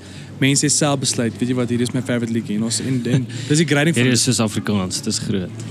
exactly. So dis die grading, dit is eintlik maar nooit in jou hande nie. Ehm um, ek het regtig nog vrae van my kant af nie. So tot so tot tot wanneer is jou uitstalling hier so by hoe sê mense hierdie plek se naam Everread? Dis Everard Reed, ook bekend as Everard Reed. Everard Read Galery in Rosebank. In Rosebank, ja, die uitstalling is tot ehm um, uh is nog hierdie week basically aan die gang en dit dit dit dit ehm um, maak toe die 5de November wat ehm um, well, sorry, dis 'n ander ding wat ek net vinnig wil Ja. wil plug en verduidelik maybe is in die werk het ek ehm um, ook 'n terroris piece gedoen vir hierdie show. Ek moes gesien die Ja, Armeins. ja die Ja, die Johan skus. Ja, so ehm um, dit was maar 'n reaksie op op Adam se dokkie. Ek weet nie of jy dit Ja, gesien ja, het nie. weet, dit dit wys volgende Sondag. Ja, so dit dis wat ek nou ook wou sê is dat die die Saterdag gaan ek 'n walkabout hê wat um, So Saterdag 3 November walkabout hier by die galery. En dit is 'n walkabout as jy wat praat oor jou show. Ja, maar ehm, um, collaborators gaan ook weer. So Lazy Hound gaan er wees en Simone Noordman gaan er wees. Zij heeft collaborate op een van die... Ja, die Ubermeisje. Op die, die Ubermeisje en op Flip. Het nie, kon je niet herkennen. Ja, ik heb daar gezien, maar zij staan voor die venster. Ja, maar die, die, die drawingje wat ze, ja, ze zo al voor die venster, ze is eindelijk binnen uh, Osseval, maar anyway. um, ja, ehm, zo'n klein charcoal drawingje. Ehm, so, sy gaan nou vir die walkabout en en Lazy Hand gaan ook. So dit is die Saterdag en dan die ehm um, Sondag gaan ons die die screening in Atterbury Theatre O ja, ek ek, Exodus ek, ek sta, ja, ek. En dan die Maandag is dan ons actually die anniversary van van die dood van Johan Ademeyns. Yes. En dit is dan die laaste dag van my show ook. Okay. Ja voor de mensen moet check. En dan kan je werkje koop ook? Ik neem ja, ja. Koop hom dan? Ja, stel je te koop, flippen, goede kerstkinken. Hoe lang is die, uh, hoe lang is die turnaround? Leading time as jy in bestel. Want ik hulle is net zoveel om van die rakken van. Ja, ja, nee, Dat is maar zo'n week of twee. Oké. Okay. Hij moet geraamd worden. Ja, ja. In drie frames. Ik maand dit ik even. Ik zal niet gesprek opnemen. Met Dupie. Moet je nou verlof in zitten vandaag? Nee nee, ons ons kry sulke bonus afdaal omdat ons in die middel van nêrens werk. Vandag is een van ja. Shame dude. Ehm O, laaste vraag. Ek het ek het dit nie geweet actually nie tot ek tot ek die ding gaan uitcheck het nie. Daar ek ek feature of daar's 'n ou wat soos ek lyk Like, met 'n met 'n nee man, maar dis nie met 'n uit 'n liefde, liefde, haat wen hem. Ja. So wa- wat beteken daai? Is dit oor dit is dit is totally jy. Oh, dan. nice. want Ek ek was soos hierdie is baie meer aantreklik as ek. nee, dit is totally. Maar wat ek- so. Wat ek uit daarin uit kry is dat dit gaan oor wat jy hoe jy dit sien. Jy sien of liefde wen of jy sien haat wen. Is dit dit? Of of ek het nie Ja, dis een van die stuff, ja. Kyk, net toe ek dit geteken het, het ek nie gedink ek gaan op jou podcast Nee. vir jou moet verduidelik nie. maar maar um actually terwyl ek besig was, toe het, um Want dit so net om konteks te gee, dis dis die dis die prentjie van van die slag van Bloedrivier. As jy al oor daai foto gesien het, dis kind of dit. Maar obviously dis nou jou verwerking en dan is daai die brug ja, en en my karakter staan op die punt van die brug. my karakter soos in jy as 'n mens. Ja, jou maar ek sê net maar my ja. karakter. ek wil nou nie ek wil nou nie inklim in jou wêreld. Dis nie dit is nie. Maar ja, so daar staan ek en daar's 'n liefde liefde haat wen. Ek staan met 'n liefde haat wen hemp aan. Ja, jy staan so op die op die punt van die brug so of net um want daai hele konstruksie van die drawing is so of die idee van ek wil eintlik eintlik soveel as wat ek net duality portray net soos albei kante te gelyk wil wys is al 'n 'n intensie binne my van ek wil graag hê mense moet eintlik oor die brug beweeg, jy Ja. weet. Um so daar is 'n links tot regs beweging wat ek so half idealiseer en jy is so half op die brug net aan die net net voor jy van die brug afklim. Ja. Soos um en dit het maar gegaan oor ek het jou podcast ontdek um kort voor ek daardie drawing begin het. En het was voor mij zo exciting actually, want ik neem van Stefans Kutje geluisterd en mijn flippend brein geblazen. Ja, maar ik, zie je voorstel die vierde eigenlijk. Yes, dat is great wees. Obviously wil ik net zoals exploding werken met hom collaborate, maar het is toch niet soms niet maar ja, en ehm, ik ben ook goed eens wat hij gezegd heeft van wat mij uh eh, nog getreft in ehm, die betere einde kalk. Je Ja. Je weet wat hij praat van van ehm, 'n Afrikaanse idee van woke wees van om net nie 'n poepel te wees nie, sulke goeders. Ou, dit was vir my so amazing want uh, skielik, jy weet, voel ek soos daar's ander mense wat ook Ja, wat so dink. so dink. Dis so great. Ja. En ehm um, so ek het gedink aan mense wat ek kan sit op die brug daarso. En ek het die, al die meeste van die mense daar was maar so half ehm 'n portrayal van so half die die kind of nie great weergawe van die brug waar dit so dis toeriste wat daar gaan. Jy weet daai klassieke ding van Hmm. as 'n toerist na die land baie van my vriende in Johannesburg is foreigners want hulle is van by default omdat hulle in 'n ander land is is hulle in die mentaliteit van om buite die laar te beweeg, Ja. jy weet, en te engage. Ehm um, so ek het foreigners daar en ek het soos 'n klein fight daar in die gange wat ek al op die brug. Maar ehm um, die idee met om jou daar te sit is omdat ek het nie eintlik ek het nie eintlik geweet wie anders om daar te sit nie, jy weet. Ehm um, want ek het vir het vir Steve Hofmeyer. ja. en so ehm um, ek bedoel Stefans is nie so sê- so heavy recognizable figure nie alhoewel ek Ja. hy ook soos ideaal is om ergens in te werk. Ehm um, so jy was jy is actually die enigste soos prominente figuur wat ek aan kon dink wat actually jy weet op die brug is wat engage en so.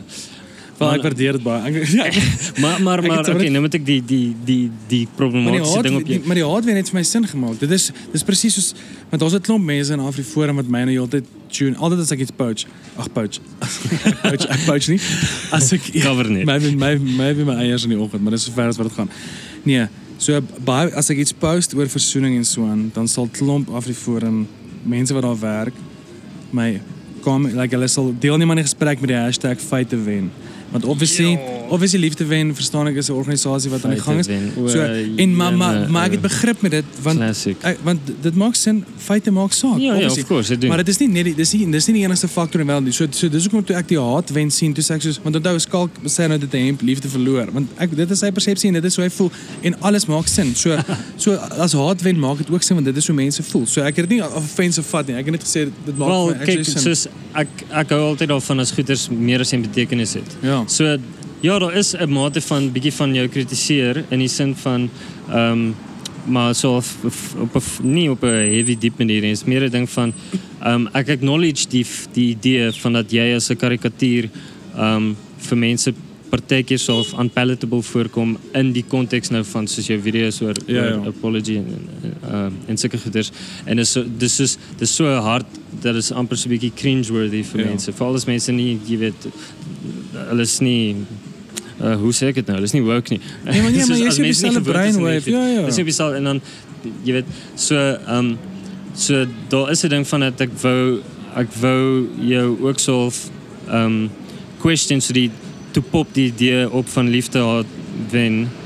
Is het nou liefde wat wen of maybe wen hard, je weet whatever.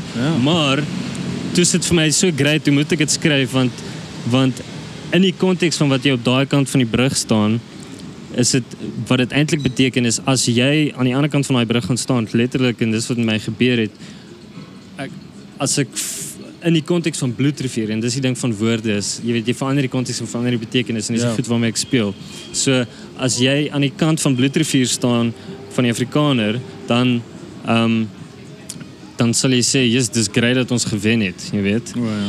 maar as jy aan die ander kant gaan staan dan skielik voel jy soos Jesus dis 'n tragedie Mm. jy weet Kyk baie mense dit ons dood. Ja, en so in daardie konteks op daardie oomblik dan gaan jou liefde die dat jy gewen het haat Ja. en dit is Ja, ooh, nice.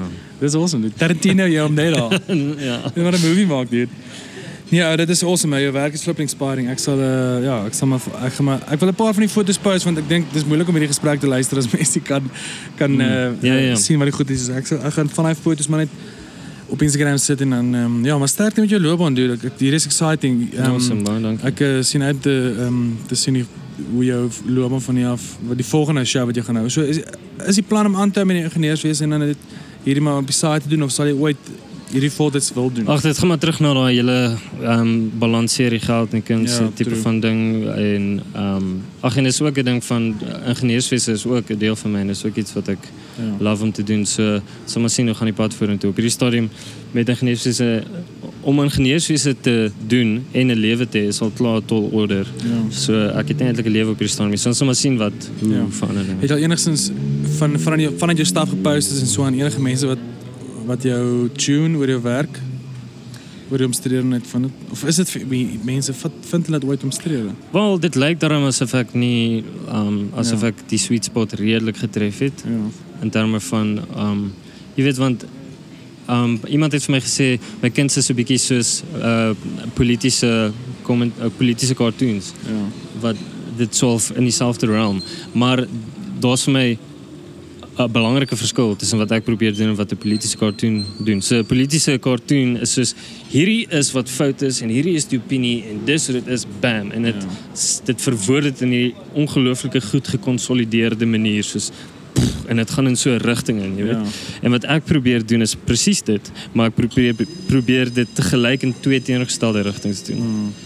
En wat dan gebeurt is, die idee is dat dit valt niet plat in een opinie in. Dit fluitsolf in een manier wat enig iets is moeilijk in verschillende opinies kan engage en iets niet kan komen. Wat eigenlijk niet eens 20 gaan weet wat is. Ja. In ik denk dat is om het op te som net. Je hebt in het begin gezien, als je, als je naar die ding kijkt van die slag van Bloedrivier en je, en je staan weg van hem, dan zie je die groot battle. Maar die als je vijf treden nader gaat en je zone in op één klein dingetjie dan, dan is een hele ander storie en een hele ander andere ding met jou. En dat is, die ding met... Ik, ik sê altijd, mense gaan die wêreld kan verander deur deur die ones and twos en en dit gaan oor sê net maar iets soos iets soos die uh soos die, die nasies en die 12 miljoen mense wat dood is daar, die Jode wat dood is daar. Ja. As jy hoor 12 miljoen mense is dood dan skok dit jou. Want jy gaan soos okay, jy's 12 miljoen is rof. Ja. Maar maar zone in op een persoon se storie. Volg een persoon se storie Mm. vir 'n halfuur lank eh, deur 'n dokumentêr of podcast of iets. Dan is dit amper asof dit jou meer ruk want dis jy, jy jy kan jy kan nie iemand sê nou nog jy kan nie relate met statistieke nie. Jy kan net relate met mense. Ja, en ja, en ja, en uh, exactly. uh, en dis wat ek van jou werk vat. So ja, doe, dankie vir jou tyd en jou geselskap. Ek waardeer dit. Ja, nee, ek ek hoop baie dankie ou en ek ek hoop ehm um, ek hoop dat ehm um, my wokeness mense nie te veel afgeskrik nie want uh, dit, ek ek het regtig soos ek het regtig probeer om om ook vir mense wat glad nie assosieer met met enige van hierdie woke praatjies en crap nie. Ehm um, ook jy weet te, te wys dat dit is moontlik om jou pa se breinbaadjie van die borrelwar aan te trek en in die middel van jy weet die mees eh, jy weet kontemporêre woke crowd te kom en jy kan engage en gaan doodgaan nie tipe Ja. van ding. Jy hoef So- niks op te gee nie. Jy jy die verstaan jy jy bly Afrikaner, jy bly 'n Ja. boer maak 'n plant tipe Afrikaner. Dis jou mondering. Jy het niks opgegee om deel te wees van die gesprek en ek dink ehm um, ja, dis exciting nuwe stem op die tafel. Dus uh, ek waardeer jou tyd en ehm um, sterkte met die show verder. Awesome man. dankie.